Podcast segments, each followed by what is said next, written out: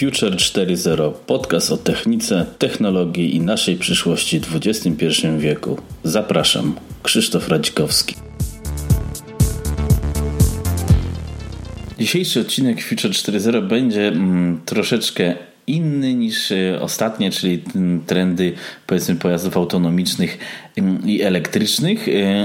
Odkryjemy temat pojazdów lub samochodów na powietrze. To jeszcze parę lat temu było w jakiejś formie popularne. Zaletą tego typu rozwiązań była praktycznie zeroemisyjność, dość prosta budowa, no ale niestety też i wady, więc zapraszam Was do odsłuchania tego odcinka i wyrażenia swoich opinii. Pewno jest to aspekt y, ciekawy i bardzo mało znany w dobie teraz pojazdów właściwie elektrycznych. Pragnę też podziękować Lukasowi Jarchewskiemu za pięciogwiazdkową recenzję w iTunes. Jest to pierwsza ocena. Dziękuję bardzo. Mam nadzieję, że pojawi się ich więcej. Dzięki temu podcast będzie popularniejszy, a jeśli podcast będzie popularniejszy, to mam nadzieję, że i technika oraz technologia w naszej przyszłości będzie również popularniejsza. Tymczasem zapraszam do pojazdów napędzanych sprężonym powietrzem.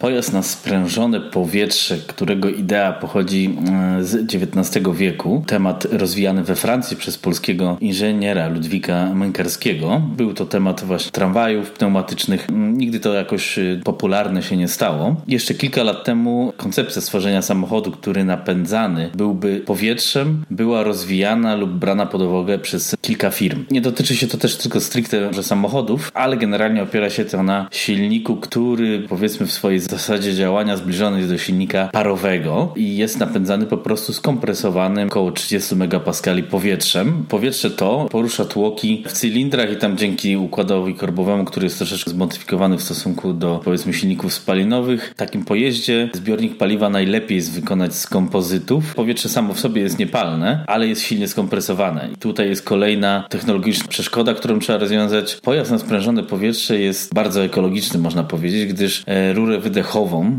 czyli układ wydechowy, opuszcza właściwie tylko zimne powietrze, około minus 15 stopni. E, co więcej, to zimne powietrze może służyć do, e, lub służy wręcz do obsługi klimatyzacji w danym pojeździe. Jest kilka zalet takiego typu rozwiązania. Po pierwsze, właśnie brak szkodliwych e, emisji, przynajmniej z samego samochodu. Dość niskie koszty wytworzenia silnika oraz no jednak prostota w porównaniu do powiedzmy tradycyjnego silnika spalinowego. Eliminujemy układ chłodzenia, zapłon i tym podobne. Do smarowania można użyć też e, po prostu oleju jadalnego. Tak jak już wspomniałem, e, właściwie otrzymujemy zintegrowaną klimatyzację. Tankowanie natomiast takiego pojazdu zajmuje około 3 minuty w warunkach domowych. Przewidywane jest około 4 godziny. Co jeszcze z fajnych rzeczy wartych zaznaczenia jest brak właściwie e, strat przechowywanej energii. Nie musimy utylizować baterii, co jest największym problemem samochodów z silnikiem elektrycznym lub hybryd lub miękki miękkich hybryd, które teraz powoli zaczynają się popularne robić. Natomiast też są wady. Już wspomniane zimne powietrze, czyli podczas rozprężania powietrza oziębia się ono dość, dość, dość mocno, co obniża całkowitą sprawność. Aby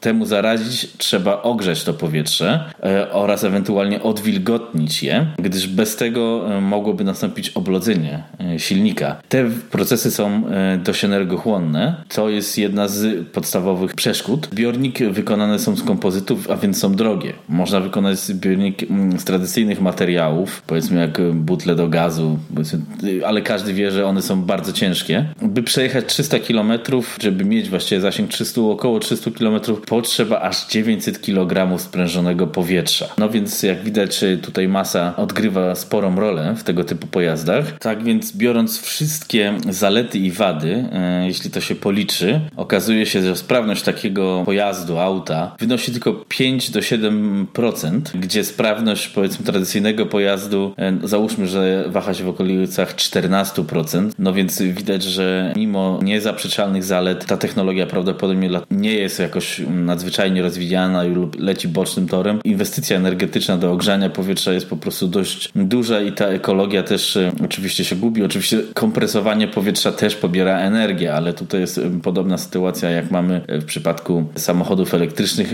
No jest to powiedzmy pojazd zeroemisyjny, czy prawie zeroemisyjny. Tą energię do baterii czy do kompresji musimy skądś pozyskać. Tak jak w przypadku pojazdów elektrycznych zaletą jest to, że eliminujemy te szkodliwe substancje powiedzmy z zatłoczonych miast, a możemy je skupić w zupełnie w innym środowisku. Jedną bardziej znanych firm w tej technologii silników na sprężone powietrze jest MDI, Motor Development International, e, która parę lat temu zaprezentowała chyba najbardziej popularny pojazd, pojazd, kapsułę, bo to raczej nie samochód, o nazwie AirPod w wersji pasażerskiej, czteroosobowej oraz wersji cargo, czyli mm, do przewozu towarów. E, na YouTubie można znaleźć jak to wygląda. Jest to taki właściwie bąbelek, osiąga 80 km na godzinę. Co więcej, firma MDI e, nawiązała współpracę z Tata Motors, znany producent samochodów z Indii, który jest dość sporo mimo wszystko korporacją, który owego czasu zaproponował chyba najtańszy samochód pasażerski. To była bodajże cena 5000 dolarów. Tata Motors przy współpracy właśnie z MDI planowała wdrożyć pojazd z silnikiem na sprężone powietrze.